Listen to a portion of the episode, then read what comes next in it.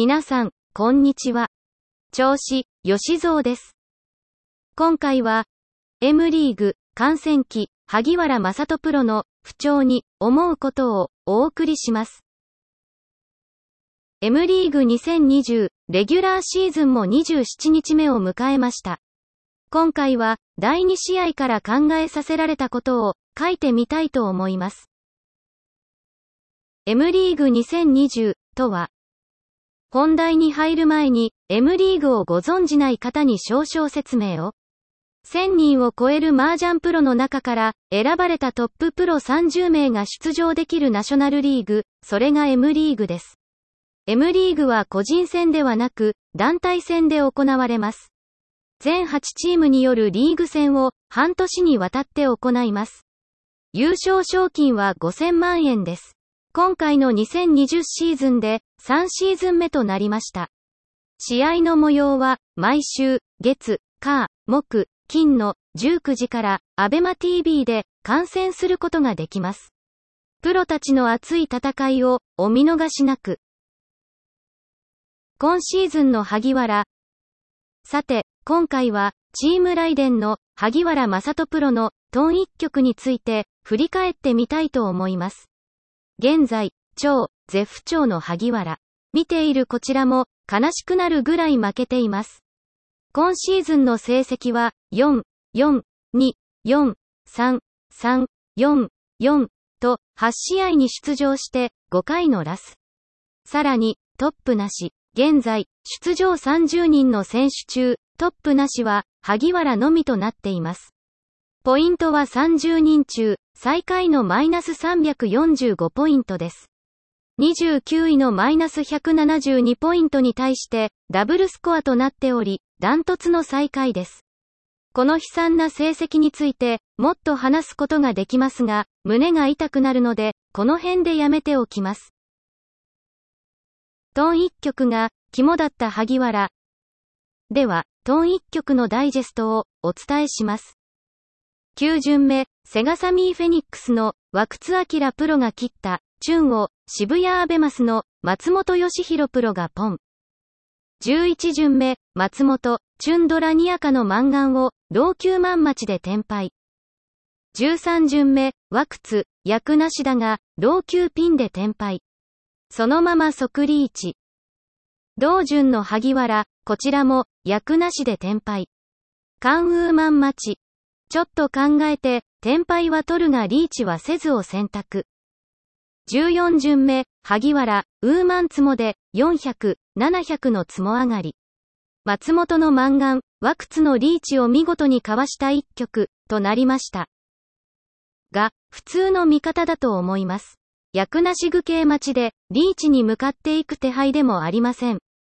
危険牌を掴んだら回せるよう、ここはダマで様子を見よう。という選択は間違いではありません。いや、むしろ、セオリー通りで正解とも言えます。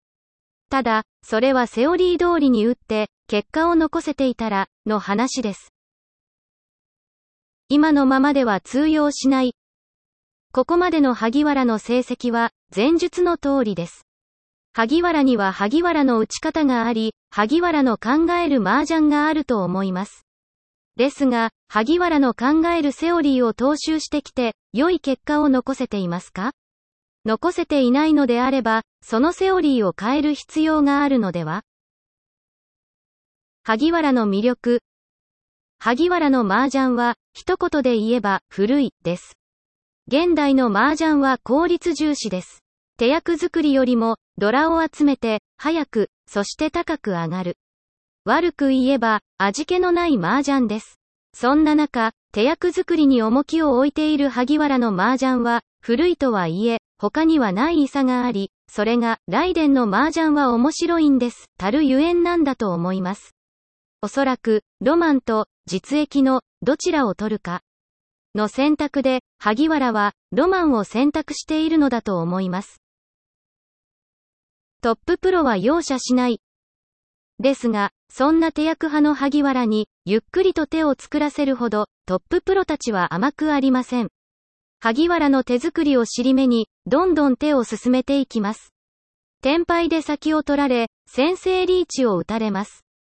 後手後手に回る萩原を何度見たことでしょうか結局、手塩に育てた手配も、後手を踏むことで、日の目を浴びることなく、崩さざるを得ない局が、これまでに何度もありました。それを愚直に繰り返した結果が、マイナス345ポイントです。そろそろ、何かを変えなければならないと思いませんか？上がりに対してわがままであれ。私ごときが言うことではありませんが、私が萩原を最も評価している点は、麻雀に対する打算のなさです。30人の中では、ダントツ1位だと思います。廃効率や計算をあまりしません。打ちたいように打つ、それが萩原の麻雀だと思います。そうであれば、トン一曲のワクツのリーチなど、構わずに、じゃあ、俺もリーチ、で良いと思います。手役だけではなく、上がりに対してもわがままであれ、と思ってしまいます。